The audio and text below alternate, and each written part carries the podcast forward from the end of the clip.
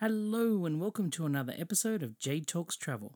I'm your host, Jade, and I'm an ex travel agent, airfares and ticketing consultant, teacher of travel and tourism, tour guide, cruise ship worker, and traveller to almost 60 countries. If you're new to the show, check out some of the old episodes for inspiration, helpful tips, and basically where I share my knowledge from the travel industry. Today, I have a super special, exciting guest. Uh, I've actually been interviewing all week, back to back, and I have a whole bunch of exciting interviews to release in the next coming few weeks. But today, I've got an interview with a flight attendant from America, and we chat what it takes to become a flight attendant, do's and don'ts as a traveller if you want a happy flight, and that bloody coronavirus. I just want to point out as well, uh, with flight attendants, because they're all currently working, uh, they can't divulge their airline and can't divulge personal details uh, to identify themselves because it goes against company policy. And the last thing I would want is to get one of my guests in trouble. So I'm sure you'll get over it. Anyway, so without further ado, here's my interview with a flight attendant. Morning, I've got a flight attendant from America joining Jade Talks Travel. Welcome. Hey, how you doing? Awesome. Thanks so much for coming on the show. Thanks for having me. So, first of all, I guess, how did you get into flight attending? Like, what inspired you to try and become a flight attendant? Actually, um, I wasn't. Uh, I didn't think that my personality was suited for the job, but uh, I was living in, uh, out west in the United States for a while, and I was attending school, and my uh, relative of mine also works at an airline. My aunt, Oh, and nice. she uh, at, at, at an airline, she said, "Oh, you ought to apply. You ought to apply." And she said, "You'd be great for the job." And I thought, "No, no, that would that would never work out. They wouldn't want somebody like me." But um, I applied, and after a tedious interview process, I mean, you send in your your your resume, then you take a questionnaire, and then you have a video interview, then you have an in-person interview. It's a very long process, but magically, uh, they liked what they saw, and they said, uh, "Come join our team." So um, after that, I was became a flight attendant. It, the whole process was, you know, some some months. It, it was Wow. close to a year before I was even hired. But I, it was just a recommendation from a, a relative who also works at the airline. And I suppose that process would kick a lot of people out. So you have to be really dedicated. Oh yes, yes. A lot of. I mean, we hear when we speak amongst each other, like, "Oh, did you hear about that new class?" You know, a lot of these classes, uh, when they go into the training process, they start out with about anywhere from seventy to ninety people, and usually at least about twenty percent of them um, are uh, kicked out in maybe the first week, and then they they slowly fade as you get to the graduation process, which from beginning to end is about five weeks. You got to last five weeks, and it's a you are you know you're sort of under lock and key. They've got their eyes on you. They're watching how you conduct yourself at the training. So i mean it, it does weed out a lot of people. So i think Yeah. that's why they have these classes in such great numbers yeah. Sounds like the military almost. uh, it feels like it. I mean i've never been in the military but it feels like it And apart from the endurance, what was the hardest part about training to become a flight attendant?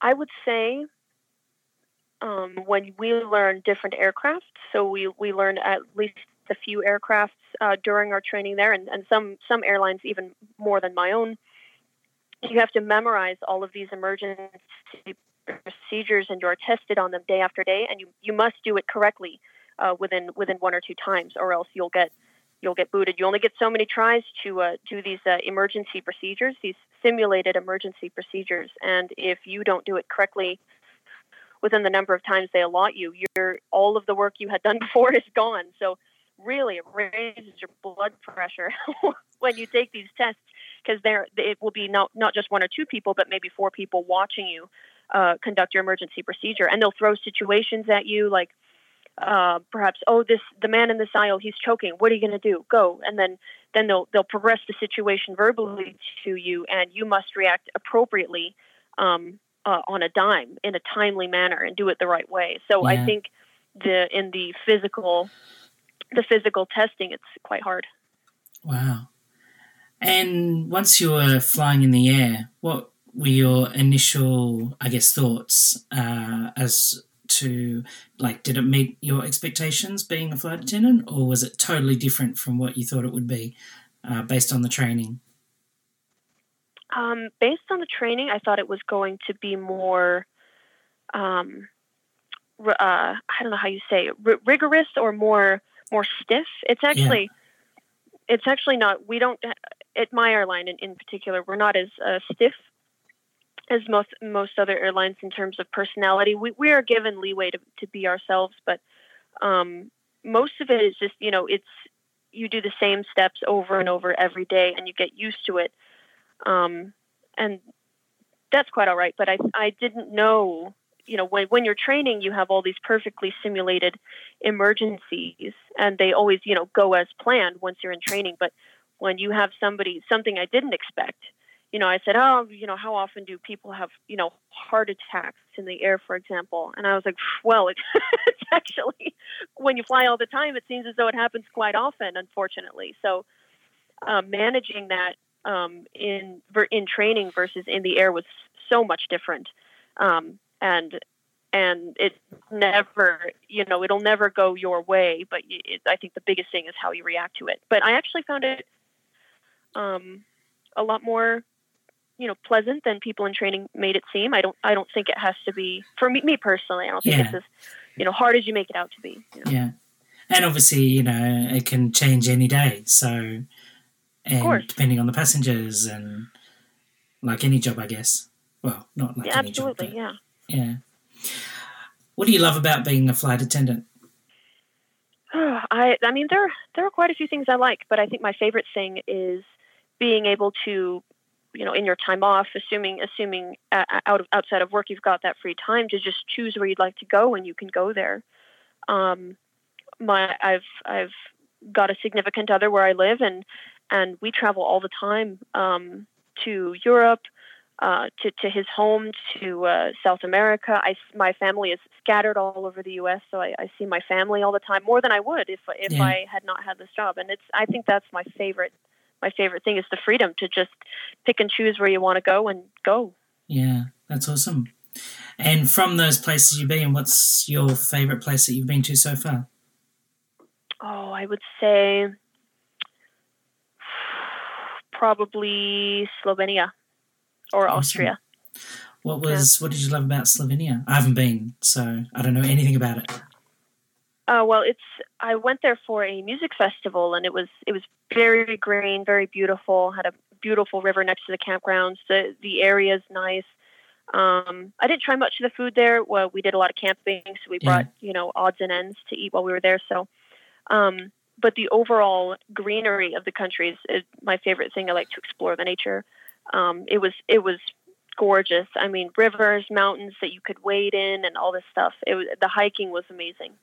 Was it a cheap country to travel? Uh, fairly, fairly. If you carry if you carry euros, um, euros or U.S. dollars, yes, it's actually a fairly uh, fairly affordable country to travel around in. Yeah. Okay. Awesome. So, for any future flight attendants out there, what's something they need to be aware of before going into the job that may be more of a downside to the job than the glamorous side of traveling the world? Uh, I think there are a couple things, and uh, it, and both of them would have to do with the effect that flying and the schedules of flying have on the body. Uh, flying is actually very hard on your body, especially if you do it, you know, multiple times a day over the course of some days. Um, it really it really takes a toll on the body. The lower air pressure. Um, flight attendants are more prone to deep vein thrombosis. Um, on top of that, you have the stress sometimes when you when you travel to uh, long destinations or um, vacation destinations. You know, passengers are excited, but you're so tired and you yeah. had no sleep and delays. And and the the other thing is this the schedules. So sometimes, you know, for a block of three days, you're scheduled to fly just during the day, and then you've got another trip afterwards, and you've got uh, red eye flights where you fly all through the night, and your body is not used to this sleep schedule and uh, it really it takes a toll on you. I mean, I saw it in my own body when I when I first started. Um, early 20s, I, um, I, I guess I'm still in my early 20s, but when I started, I thought, oh, you know, I'm invincible. I, nothing's going to happen to me. But I saw my body change, and it's it. You just have to maintain high, lots of hydration, maintain a healthy diet, and do your very best to maintain some some sort of habitual sleep schedule because you will see it you know uh, in your face and in your body how it how it erodes you away almost as long as you take care of yourself i think yeah. you'll be fine but you really yeah. have to keep on it yeah it's um it's you almost need to i was having a conversation recently with someone you almost need to train yourself to be able to sleep at will. Mm-hmm. i would agree. I mean it's almost like the you know those biofeedback where you can get your body to do things by you know uh, you know kind of with your mind. So i mean if you if you're one of those people who can just go to sleep when you want to go to sleep i mean that's that's a blessing and a half right there because yeah. a lot of people you you you work say you work a long flight and it was a stressful flight there's a lot going on and then all of a sudden you need to sleep because in 9 hours you have to report for your next flight it's hard to do and and unfortunately um a lot of flight attendants they you know they they'll take a sleep aid or they'll take something to help them sleep but then you know maybe they they get four hours of sleep but then the next day they're groggy and it's yeah. just a terrible cycle to be caught in if you don't take precautions ahead of time yeah uh, i guess off the back of that what's your recommendations for travelers uh, trying to avoid or prevent jet lag hmm i would say definitely reduce any any uh, habitual ca- caffeine intake that you take on your normal schedule. Um, one thing I try to do when I go to maybe the, I know that I'm going to be in the West Coast. I don't drink my my coffee in as early in the morning because I know I'm going back, and I will I'll try to stay awake longer to stay on my own time schedule. I would I would do my best to stay on my own time schedule but things I would moderate real very heavily things like caffeine or or any type of depressant like a, like an alcohol or sleeping pills yeah. and try to um, try to um, limit anything you put in your body to make you either awake or asleep. I think that's one of the better things to do. Okay. And how can a passenger make a flight attendant's day? What makes a good passenger? Oh, just someone who has good energy. I don't know what it is, but a lot of a lot of passengers. I mean, especially um, especially if they're going on vacation or their or or their e- event that they're going to or their reason for travel is a good one. You know, they always seem to be cheerful and and maybe sometimes flight attendants seem groggy or tired or not all that nice that day. But really, I've I mean, I've had days where where I've been down in the dumps or I only got I've I had only gotten maybe some hours of sleep um, the night before, and a customer's come in, hey, good morning, how are you? You know, it's so nice to be on board, or or, or you know, say things like, you know, oh, I oh, I love, uh, you know, um, I love the snacks that you guys have. Just little things, and it, it turns me around. It really does. I mean, even if it's just a small thing, um, it really makes me feel a lot better to be doing what I'm doing. Yeah. Um, but customers that just carry a good energy and a good vibe. I mean, that's really all it all it takes for me personally. It's yeah. really all it takes. Can they give you? Are you allowed to accept gifts from passengers? Uh, yeah, we are. I, I understand that some airlines are not, and, and in fact, that that's been my case too. Sometimes I try to give um, flight attendants of another airline I was traveling on uh, gifts, and they said, "Oh no, no, no, we can't take that. We can't take that." But uh, in my airline in particular, uh, we may. We are allowed. Okay, so just check before. Uh, it was something that uh, someone else brought up, and I'd never really thought about it. Uh, I just, I guess, I'm not sure. Maybe it's a case in Australia; they're not allowed to, um, and I just presumed. Uh, but yeah, someone else mentioned that uh, as a flight attendant, they had a passenger who always gave them chocolate, and mm-hmm. just you know, a small thing like that, and it really brightened up their day really I, that happens that happens sometimes too sometimes passengers say you know they'll even if it's a little note on a napkin or something yeah. oh thanks for the, thanks for everything you do we understand that you you know keep us safe and that that that is our main duty is to keep yeah. passengers safe and when passengers recognize that actually when they say yes we're primarily here for your safety it really really makes you feel good about what you're doing, and it makes you want to to be better at it because customers have that expectation from you. Yeah. Um, and then when it comes when it comes down when it comes down to the nitty gritty and, and you are responsible for someone's safety in a situation, it really makes you want to act on it quick, quickly. And this is a not a major thing, but are flight attendants expected to help people with their luggage into the overhead cabins or not?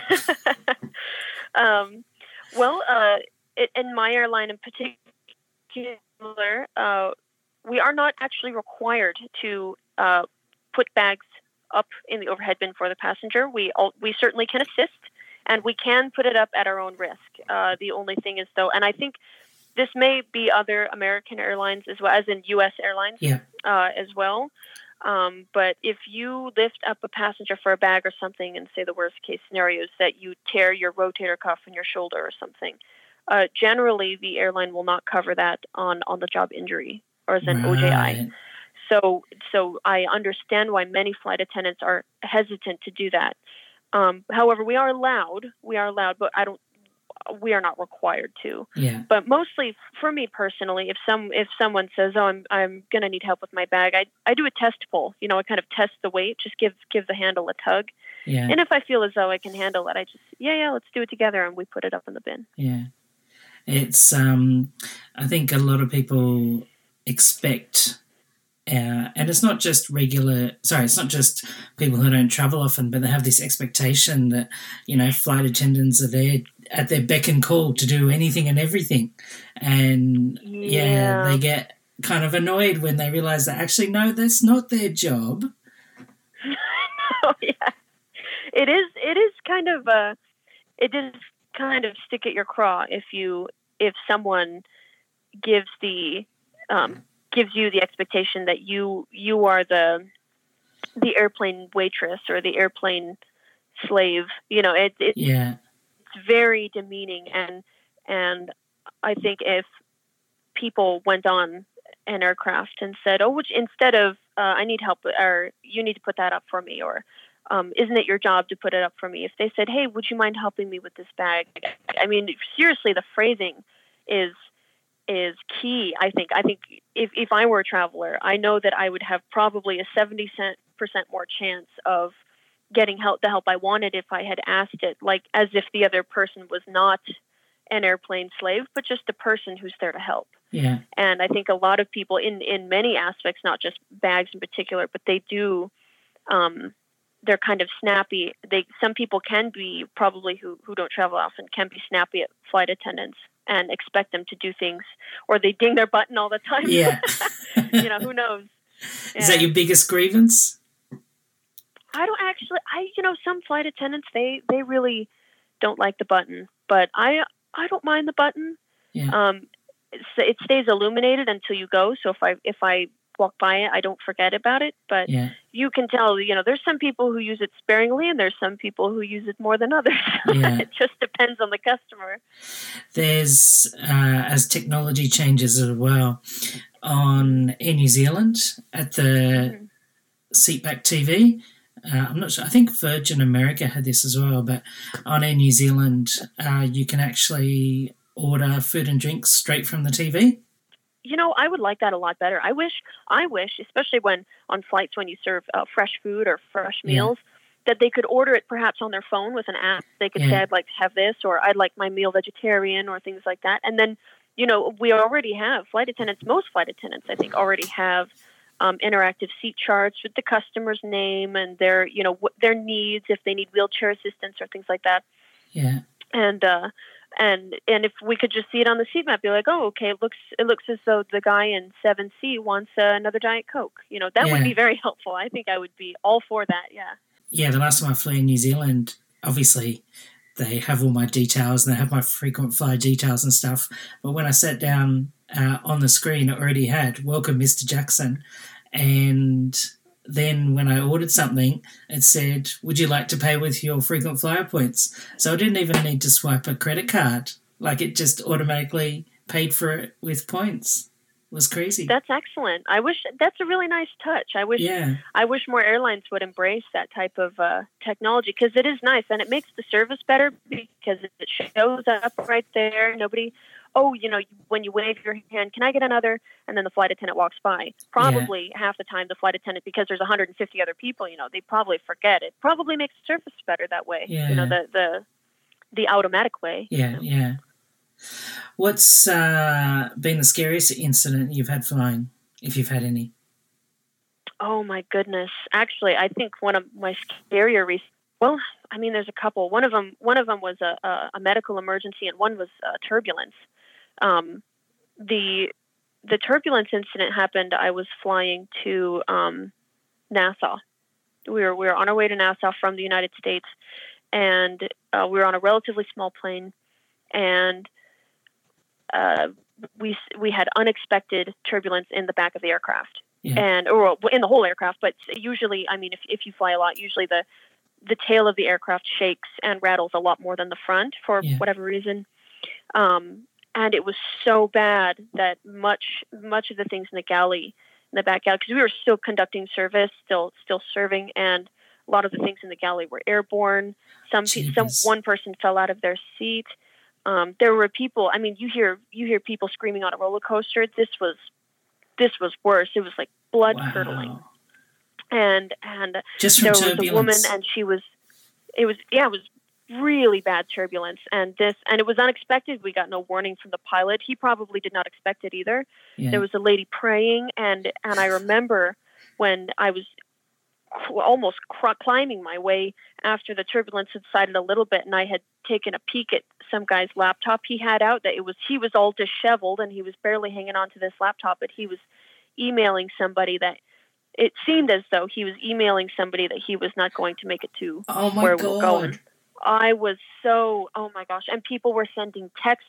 Uh, we do offer uh, Wi-Fi on our aircraft yeah. and it does work overseas. So so people were probably texting their you know their loved ones especially people can you imagine a nervous flyer? I mean i was nervous and i yeah. fly all the time. Can you imagine a nervous flyer on that flight?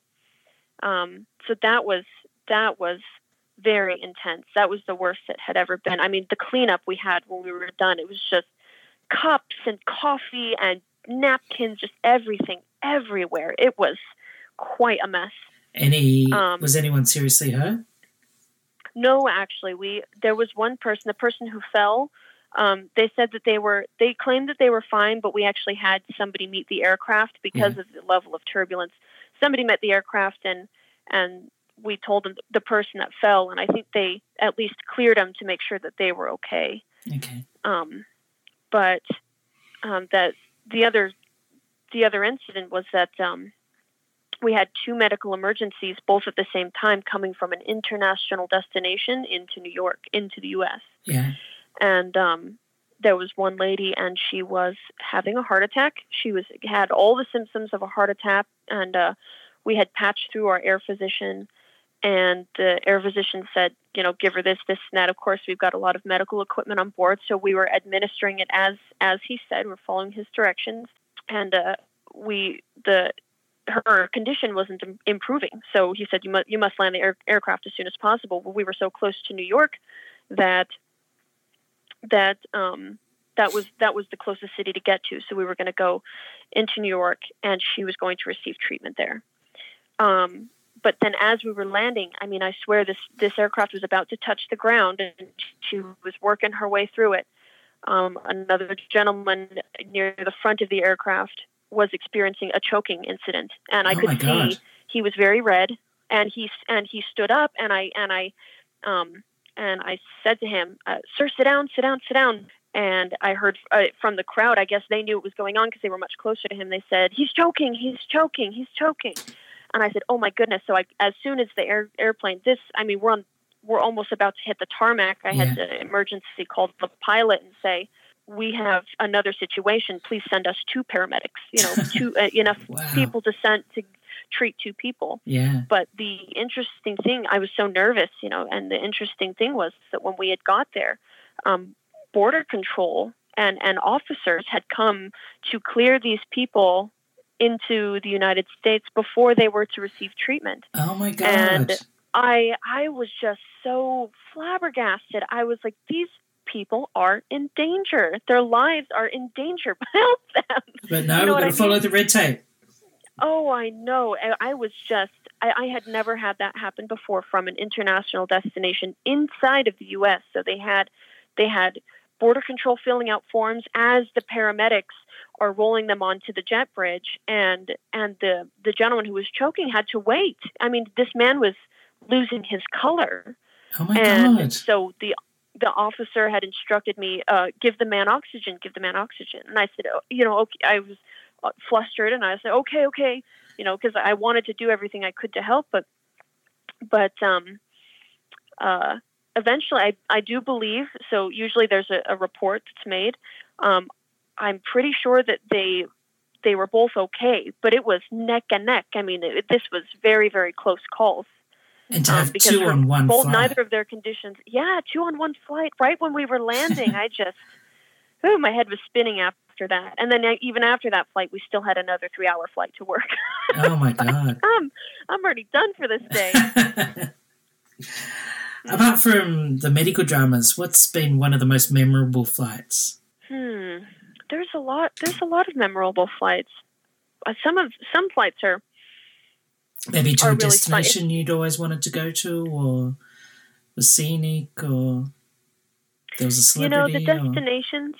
they come and they go. I think. Yeah. Pardon for interrupting, but the, the destinations they come and they go. But really, I think most flight attendants will tell you that their most memorable flights or trips is uh, with a great crew. If you have yeah. a great crew and you stick together for that whole trip, and you all get along well, the trip is very memorable there's always good times. And I, I do remember I had a trip. Uh, I was based up in the Northeast for some time, and I was new to the area, but and I was a, a fairly new flight attendant, maybe only a couple of years in. But the crew was so welcoming to me. We had a good time. We went out, even if the city was you know, it wasn't like a super fun city. You know, maybe out in the Midwest where there's not all the same action as there is in, in places like Vegas or, or San Francisco. It's still fun. If, if you've got a good crew, it's a fun trip, no matter where you go. Yeah.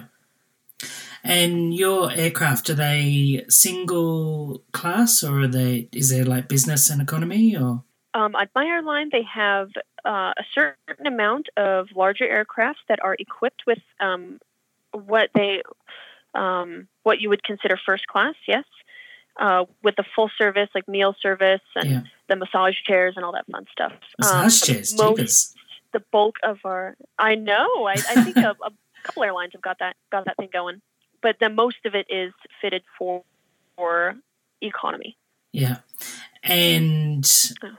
Uh, you probably know where I'm going with this. How much authority do flight attendants have in moving, moving passengers around the aircraft?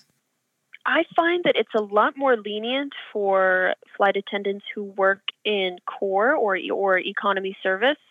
Uh, I mean, they're, they're, always in the economy uh, aircrafts. Usually, you know, most I think most airlines have this. They have uh, seats with more legroom and seats with a little less legroom. Yeah. And if there's a passenger, like for me personally, um, you know, it's up to us ultimately to decide where the passengers are seated, unless it's a weight and balance issue for the aircraft itself. But I mean, if I see someone and it's a person who is, you know, six foot seven or six foot ten, um, and they have barely any leg room, and the person in, in front of them is reclining into their knees, yeah. usually I'll say, um, "Sir, ma'am, you can go come and step up here if you don't mind, if if you are okay to change." Yeah. Usually, I mean, it's kind of a um, case by case. Uh, case by case. There you go. Case by case basis. Okay. And from all the, I know you said kind of destinations come and go and kind of, uh, but from all the places you've been in your travels, what, and that you had enough time to explore, what place stood out mm-hmm. uh, and maybe surprised you in terms of uh, you expected little but turned out to be a really awesome place? There are many places, but actually, I think one of my favorites was the. I was in this. I think it was Santiago or Santo Domingo in the Dominican Republic. Yeah. And everyone was saying that, oh, it's you know, it's so dangerous. You can't go outside, and and you know, it's not safe to go out, and and you know I'm a girl. Yeah. And they and I guess you know most people assume you know don't go out by yourself, but actually m- my mother is from Buenos Aires, uh, Argentina, and I'm I'm a fairly I wouldn't say I'm fluent. I mean I guess it depends on who's judging, but I'm I'm pretty good in my Spanish. Yeah. And so I went out with a couple friends. We're like, well, we'll just stay in the area. We'll try to stay close. And you know, actually, I went out into the city, and it was it did not seem dangerous. It it actually was quite nice. People were very welcoming, um, and I, I loved the I loved shopping there. I mean, their their pharmacies are great in the Dominican Republic. You can get can get great stuff that you can't get in the U.S. Um, but it was overall a good time, and everyone was saying it was dingy and not not safe. And I I didn't find that to be the case in my experience. But I was pleasantly surprised. And you know, the food, forget about it. It was great. That's interesting because uh, I had a similar experience going to Mexico the first time, and even in the guidebook, I expected to basically walk off the plane and be robbed at gunpoint. And if it wasn't in the airport, then it was going to be in the taxi on the way to the hotel. And Mm-hmm. you know, I was expecting not to leave, that I would, or at least if I did leave, it would be without all my gear. And Mhm. at no time did I feel not safe. It's like yeah, I, everywhere you know, I went, I it was you just know. locals going about their daily business. hmm I would agree. I mean, I that I kind of had the same feeling when I was there. I I think you know I see this lady. She's all she's doing is shopping for groceries. She doesn't look like he's going to rob me. This rob me. This guy's you know this guy's getting his mail. It doesn't Yeah. look like he's going to rob me.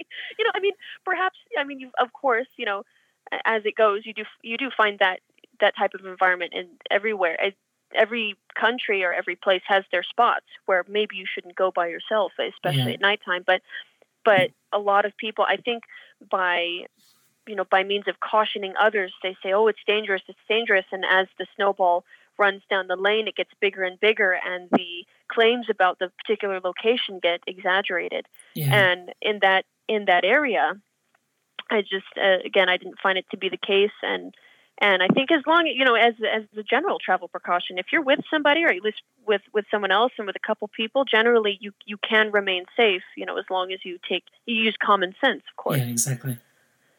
Yeah. Of course, not everyone has common sense these days. Uh, yeah, I would I would also argue that that is true. Anything else that you'd like to share or let the world know about being a flight attendant? Um, I think I would say that if someone if someone wanted to be a flight attendant, I say go for it. It's it's honestly a very few people get the chance to to be a flight attendant, and it's a very very fun experience.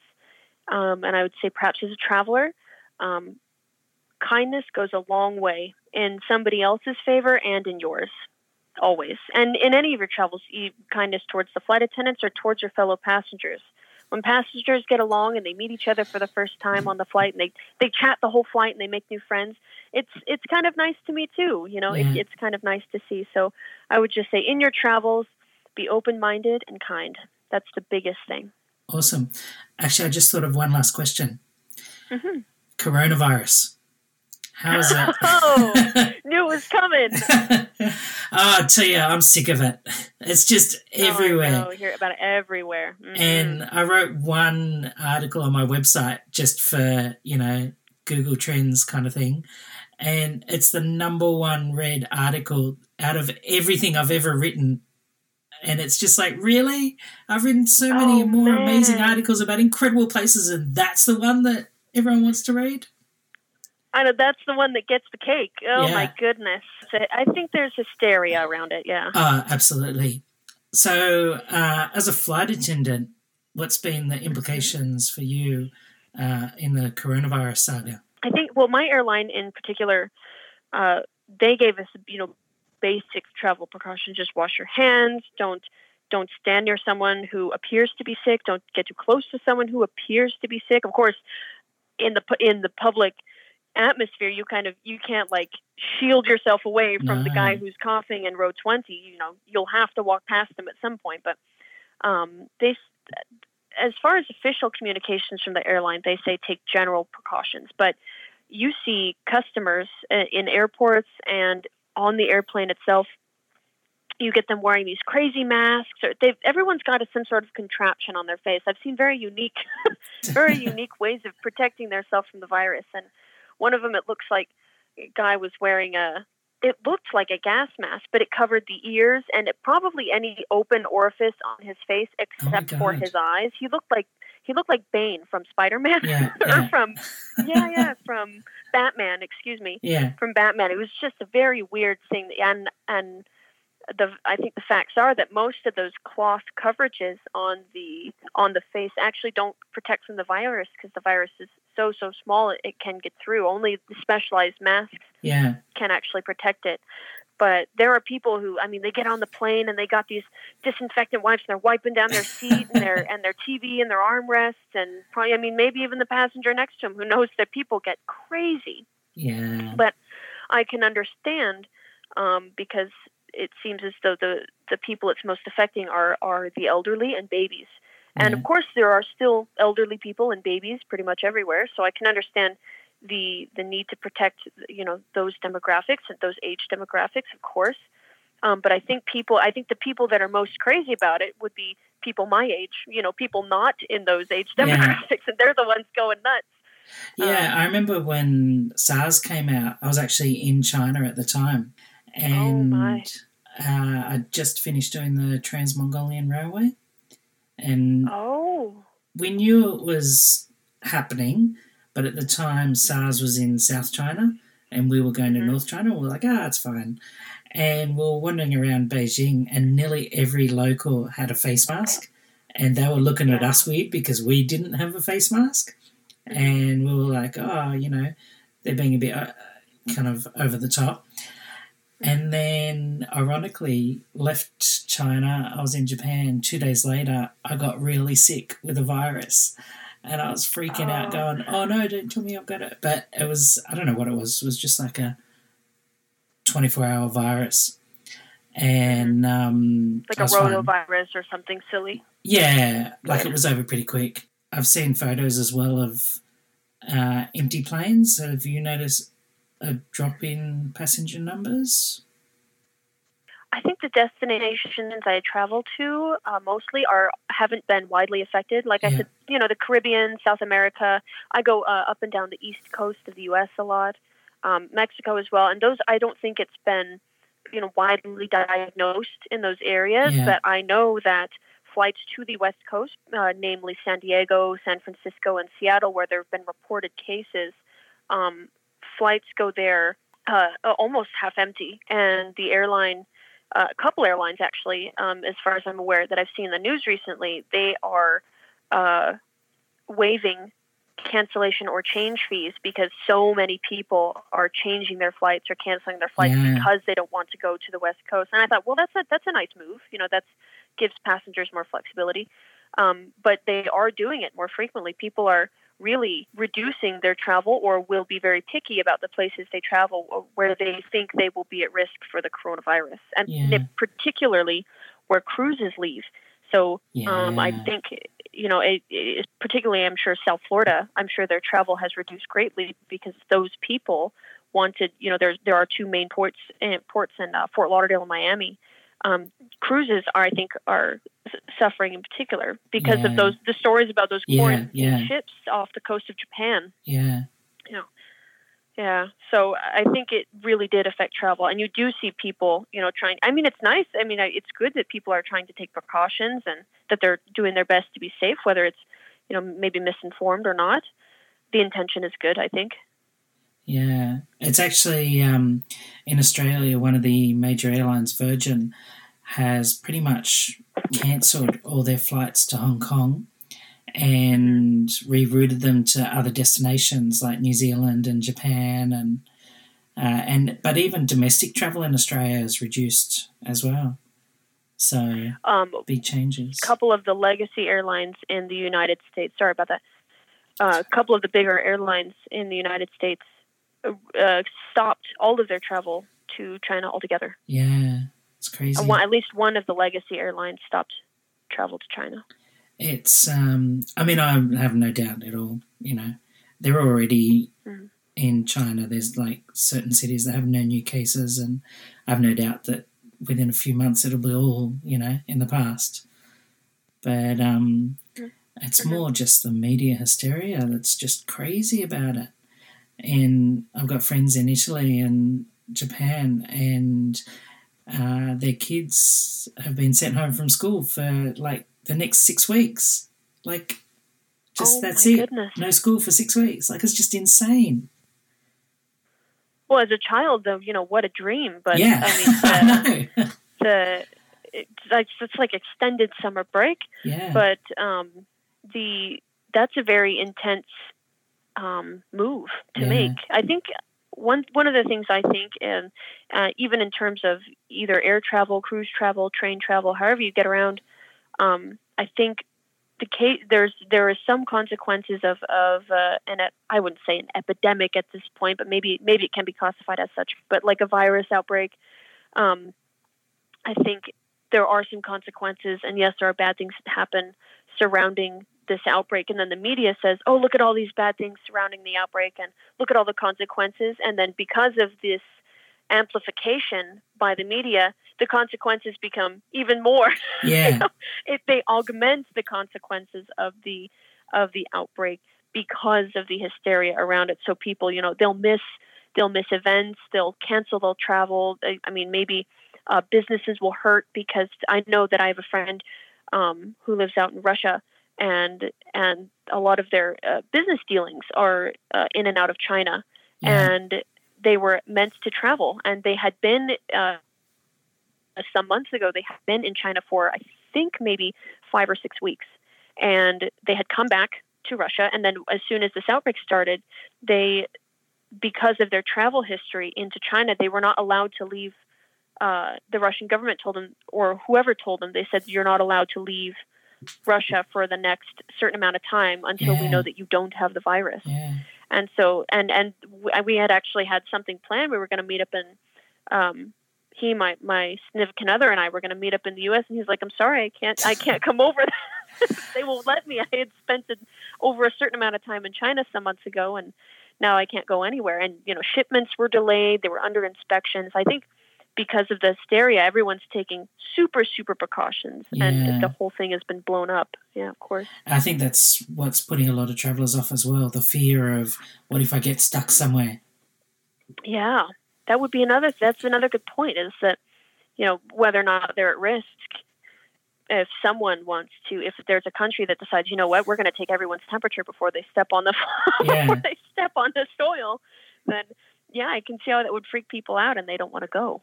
I remember when SARS was happening and they had one of those thermal cameras at the airport, and straight away, like I wasn't sick, but immediately I got nervous. And of course, what happens when you get nervous? You get flushed.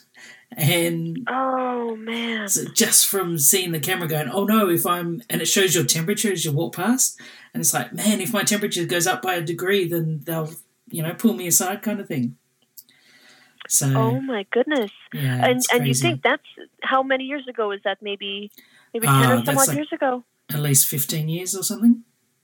Yeah. So can you imagine the technology they have today to screen people like that? So if they've Yeah. got, they probably know that if you've got a high temperature, they know where you've been the past, maybe it, within the past three months or so, and and all the technology that they can use to screen you and maybe maybe even invade your privacy a little bit. You would you would be worried. Well, You know, yeah, especially about- in China. Yeah, especially in China, is with their um, social credit system. Yeah. I'm sure they have a lot of data on a lot of people who have visited China or live there, who are who are residents. I'm sure that they've got a whole portfolio on each person. Crazy. Anyway, I won't take any more of your time. Thank you very much for coming on Jade Talks Travel. It's been fantastic hearing all your stories. Okay, thank you so much for having me. It was great talking to you. Awesome. I hope you found that insightful, inspiring, and more than anything, fascinating. I'm always fascinated by flying and aviation, and of course, any role that includes flying as a daily job uh, seems like a dream come true. I should point out, I did actually consider becoming a flight attendant on many occasions, but every time I looked into it, I was too tall, so it was never really an option for me, unfortunately. If your friends would like this, make sure you tell them about it. You can easily share uh, and there's links in your podcasting app, including Apple Podcasts, or of course from my website to easily share this episode or any others straight with your friends so they can share in the excitement as well. Thank you very much for listening to this special episode of Jade Talks Travel. Make sure you check out my website, jadejackson.com.au.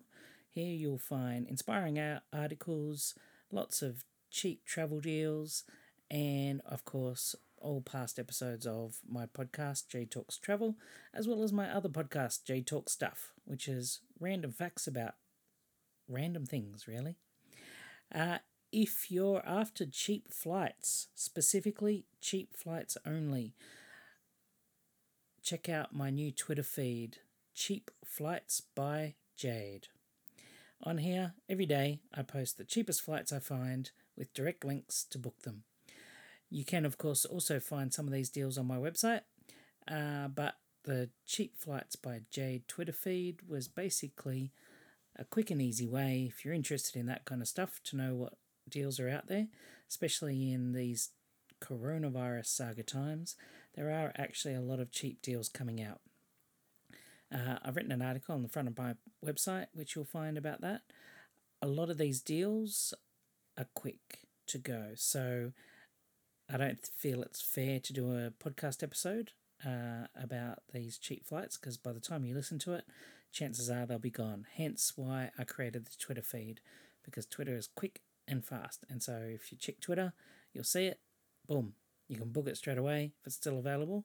Uh, but you can also, uh, from my Twitter feed, Cheap Flights by Jade, there's a link to search the cheapest flights you'll find.